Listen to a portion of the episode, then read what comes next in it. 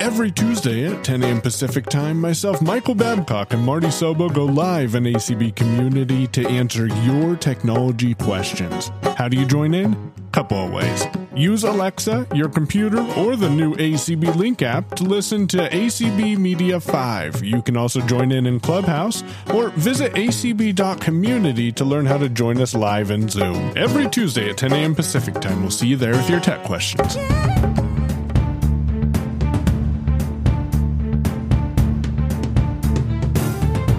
Hey, all, Marty here, and welcome back to another Friday Finds with Lynn. Hey, Lynn, how's it going? Hey, guys, it's great to be back. Awesome. So, what do we got up first today? Okay, well, first, we're going to talk about Mastodon.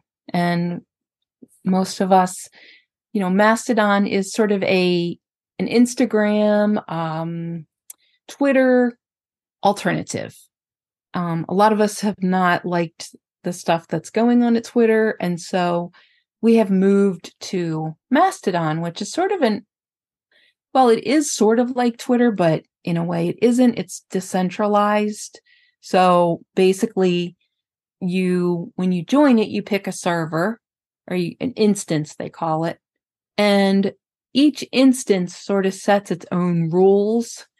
Um, the problem that we have is that Mastodon unfortunately does have a child abuse content problem.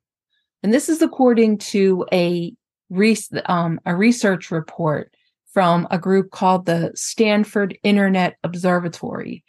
And basically, this is a group that looks at child exploitation. Um, they do have, you know, scanning tools and um, different clearinghouses that uh, will allow you to scan the, the data that's on a server to detect these different things that you know but they say that the research it, it, within the first five minutes that they were even working on this project they found over 600 pieces of known and suspected uh, you know child sexual exploitation material. Photo yeah photos tags That's scary. um so with you know the one of the researchers said he has never seen anything like it. Um he's been studying platforms for a long time and he said that this is this is, was the worst that he's ever seen in a social media platform Do they say what they're going to do about it if there's anything they can do about it? Well, the report basically is, I guess, directed toward admins of the instances because the the challenge with Mastodon, of course, is that everybody has their own every instance and every administrator, you know, has Yeah, their that own would be scary. You would think, how in the world would they police that, and how in the world would they find out all these instances? You know, because Right. and that's there's so many, saying. people can create their own. You know, they can probably hide and they don't stuff. have the tools they say that these admins really don't have the tools and the resources like the bigger um, social media platforms to police and moderate all of the activities on their servers uh, and also they mentioned that different countries have different definitions of inappropriate material um, they were saying a lot of it came from Japan because Japan has a lot of the anime. I don't know. And they, they're, I guess, culturally, you know, everybody, we're not, we don't have standardized definitions, I guess, of what is considered um, exploitative content. But they're saying that it's just rampant, you know, across the whole network, um, the whole Fediverse. And, they're saying that instances really need to start um, investing in these centralized clearinghouses for content scanning um, and and moderation tools and this you know like the bigger um, platforms do they're going to have to start you know really cracking down on this and um that it's difficult We'll have because to we'll have to it's so follow this. centralized yeah, it's interesting. It's really just interesting. Yeah. Yep. We'll have to follow this, see where it goes, and mm-hmm. see what happens as we move forward. So, yes, all right, what yes, do we got next on the agenda? Everybody's starting to notice, right? The back to school sales. And I can remember as a kid, you get these little twinges in your belly, right? Like, oh, school is about ready to start, you know? And teachers are getting tummy twinges too, because this year, along with the social problems that kids have and all the things that teachers deal with, of course, now they have to deal with the issue of AI and trying to determine whether a student's content, a student's work is AI generated, uh, and really how to incorporate AI or how to deal with it in their um, in their classrooms. So, um, most of us have probably heard of OpenAI. They are the company that makes ChatGPT. They're the company behind ChatGPT, which is kind of a, um, a it's a tool, a bot that, well, it's wonderful as far as I'm concerned. but you can ask it to write reports, you can ask it to take content and summarize it and, or, you know, m- make it sound better. And of course, it's comes back very quickly with a report that you could turn into a as a class report or you know something at school and so ChatGPT, um, OpenAI has created a tool that they say or said could actually look at the content. So a teacher could upload this content to this tool and it's kind of an authenticator basically. And it is supposedly, it can look at the, the content and decide whether it has been AI generated or not. The problem is, is that, of course, they had to take it down because the tool was blatantly and horribly inaccurate. So it was. We knew this was coming. I mean, yeah, they've was, been doing all kinds of testing, not only them, but other people yeah. to try and you know bust people who were using it for what they say would be cheating to get right. their content so right. this right. is going to be really interesting it is but and well. and on the one side of it the reason that i find this so interesting is because on the one side the teachers really have to change their teaching style i mean i don't think that anybody coming out of teaching colleges until the very recent, you know, past had any inkling that this was coming. I mean, this is like a sort of a shock. And so teachers, how do they know, you know, what is authentic and what isn't? But on the student side, if you are accused of, um, you know, not, if, you know, using AI to do your work, how do you defend yourself? I mean, this is this is also a concern from the student's perspective. If these ai if these authenticity tools are so inaccurate and openai is not the only uh, company that has these tools. There are other ones out there. And basically they what they say is they purport to be able to look at the student's content and determine whether it was generated by ai um, and I don't know. I don't know. They, the, these tools seems, are blatantly kind of sketchy inaccurate. to me. And so if you are a student, and this is something like if you're a, a parent or a grandparent of a child, what, how does your child, I guess, defend him or herself against a charge that they have generated their work from AI and it's not theirs? Um, I think that's this is going to be a huge issue, and it'll be interesting, really, to see how this, you know, plays out. And they uh, OpenAI says they're going to try to get their um, tool back up and running once they, I guess, try to get it to work right. But I just don't know how. I don't know. I mean, I would certainly hate to be accused of not doing my own work when I did. And especially, Definitely. you know, if one of these tools. So yeah, this is going to be fascinating. um, to see how this all plays out.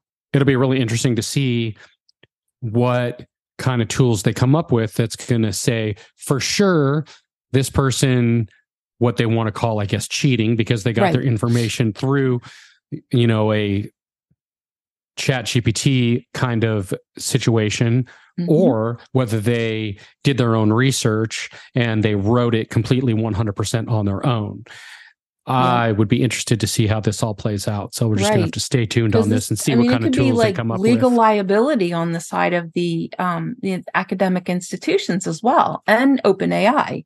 I mean, well, you, you think can, you can like get something off a Chat GPT, and uh, you then could edit it and make it your own. So is that considered cheating, or? Right.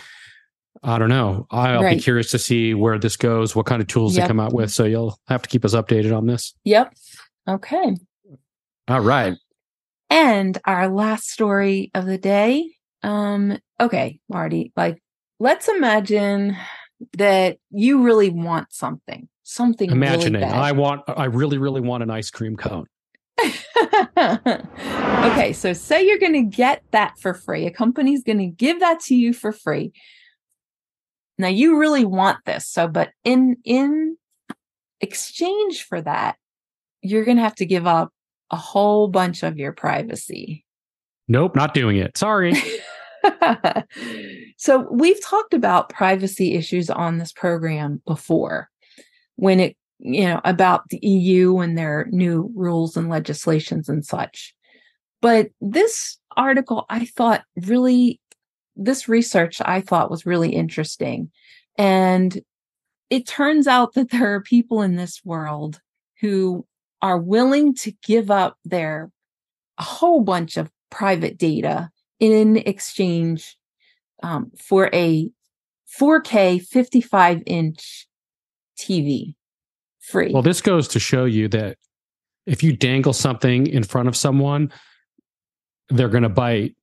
And it just depends on what is it that you're going to dangle in front of someone where the person would actually bite. I think everybody has their breaking point.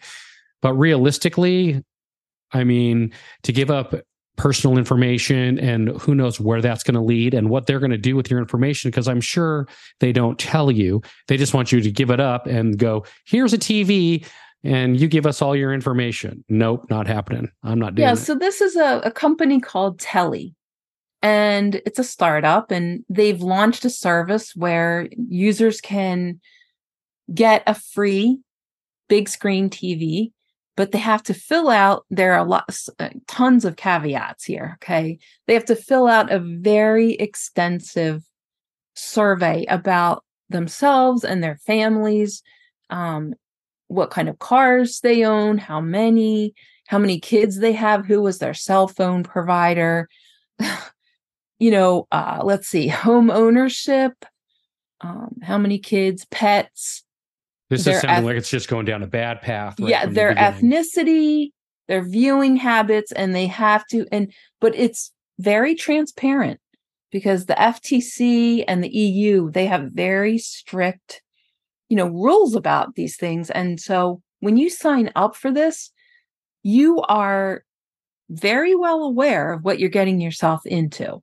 I mean, it's it's very clear, uh, supposedly, that that's if you and, pay attention. The person who's filling out all this information just to get a tv do you think that they're paying attention or you think they're just filling it out as quick as they can and submitting it so they can get a tv i don't i don't know but the, apparently so basically what also happens this is a little creep this sort of creeped me out a little bit so this tv has a screen that runs advertising all the time um, and you, I'm not sure if you can turn that off, but I think it even said that when you turn the TV off, this thing, you know, keeps running. But it also has, it also has a sensor. So it can tell how many people are watching um, at any given time.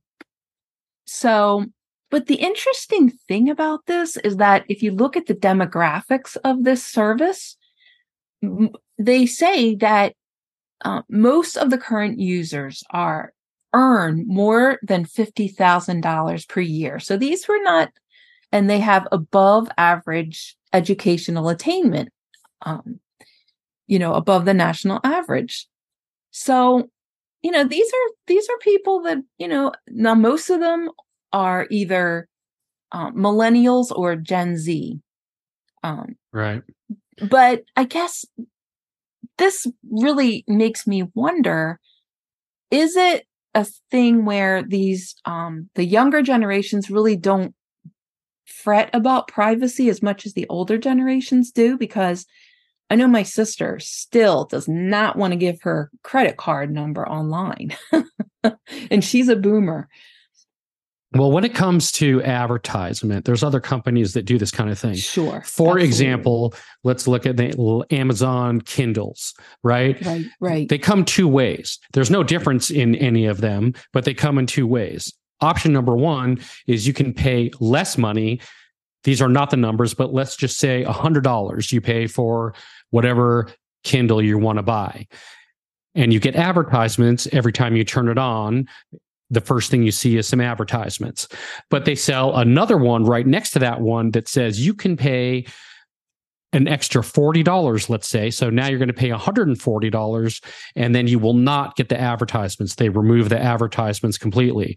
I mean, that's pretty good, I guess, if you want to get a device that's less expensive and you're okay with the advertisements. But when you start getting into hardware that's inside the TV that can show how many people are watching and what you're watching mm-hmm. and when you're watching it and the yeah. hours and all this other information, that starts to get a little bit sketchy. But if they're telling you ahead of time that this is what this TV is going to do, and right. you know, and they have it right out in the open, then I guess it's fair game. You're agreeing to all that. So so they want to partner, they're partnering with Nielsen, which is the, you know, the ratings uh, company. And right. they also want to partner with Zoom, I guess, so that you can, I don't know, they can see what you're doing online or something like that. Who knows? Now, Zoom, I think the point in the Zoom is a lot of these TVs they're building cameras in to the TV now. So if you say you want to do Zoom with your family to some other family that doesn't live close, then you're able to have the whole family in front of the TV when you're doing a Zoom meeting. I think right. that's kind of the purpose of that. So they want to also partner with Ring, the Ring Ring doorbell people. You could see the people standing at your door in full you know, 4K, yeah, 1080p. This just gets definition. a little bit too much for me. I mean, I'm a Gen X, and I think all of us have given up a lot our privacy, you know, a good bit of it to get free things, right? Free Facebook, free um you know, Google, I mean, Google probably knows more about you than you know about yourself.